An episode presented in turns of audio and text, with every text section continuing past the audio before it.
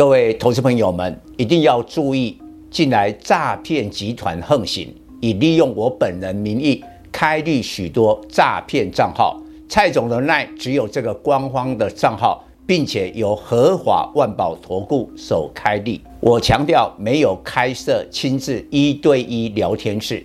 没有技术班教学，没有互委托下单，没有港股、美股及任何衍生性金融商品交易。近年来也没有出书准备。只要看到任何利用蔡总肖像开立的粉丝团，要求做出上述的行为，就是诈骗集团。粉丝们看到一定要帮我们检举，共同抵制。感谢大家。各位粉丝朋友，大家好，我是蔡商，现在是礼拜五盘后的分析。今天盘前的话呢，大概起止是跌一百一十点，那收盘是跌一百三十七点，所以这个跌幅呢，比预期中的来得大。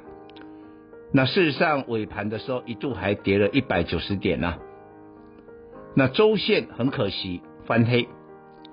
跌了三十一点，像美国的道琼指数周线本周应该会收红，所以是连五周上涨，从最低点两万八千点已经涨了四千点了，涨幅呢超过了十趴，但台股没有跟上，我觉得很重要的有几个问题，第一个量缩。现在大家的信心呢是不够的，我也讲过了，必须要两千亿以上的一个成交量，这个盘才能攻万三。第二个，短线的反弹都没有站稳五日线跟十日线，这个表示是一个非常弱的反弹。第三个部分。下个礼拜的重头戏就是联总会的利率决策。现在有一个期待，就是希望联总会，当然十一月份这一次呢还是会升三码，但希望年底十二月那一次只升两码，是这个来支撑股市的反弹力量，但是谁都没有把握。你下个礼拜哈联总会的利率决策会议声明，假如还是很鹰派的话，你的期待就落空。再过来有一点，我觉得很重要，亚洲科技股经营的环境，外在的环境转坏。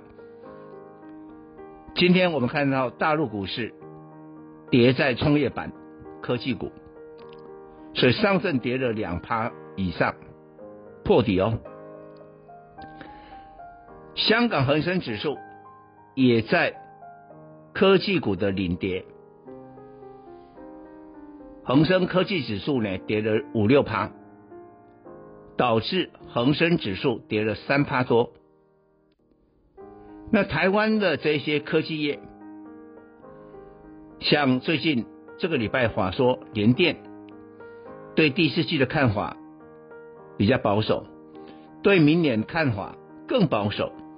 今天再看联发科，第三季的获利已经下滑，也对未来的看法比较谨慎。然后再看一下美国，亚马逊盘后股价大跌十三趴，美国民众的消费能力已经在减弱了。你看今天富邦美就大跌了。因为他们做的是同样的事情嘛。再过来，苹果主要的核心业务 iPhone 成长放缓，今天倒不是说跌在瓶盖股，但跌在了手机关键零组件。你看今天文茂、宏杰科、利基四九六八的利基，再过来面板双虎今年可能要大亏五百亿。所以面板周边的股票也要小心。敦泰今天是大跌的，因为它做的是面板的 Drive IC，所以我会建议在大盘还没有解除探底风险的时候，粉丝内一定要严格的执行持股比例的控管，这是蔡总今年以来最重要的叮咛。当然，总有一天大盘会落底，落底之后，你做好资金控管，你海阔天空。你要买股票，到时候买什么股票都是赚。但是还没有探底风险还没有解除以前，你就贸然的去增加持股，你以个人的力量来对抗整个股市，这个是不聪明的。所以还是要做好资金的控管。以上报告。本公司与所推荐分析之个别有价证券无不当之财务利益关系。本节目资料仅供参考，投资人应独立判断、审慎评估并自负投资风险。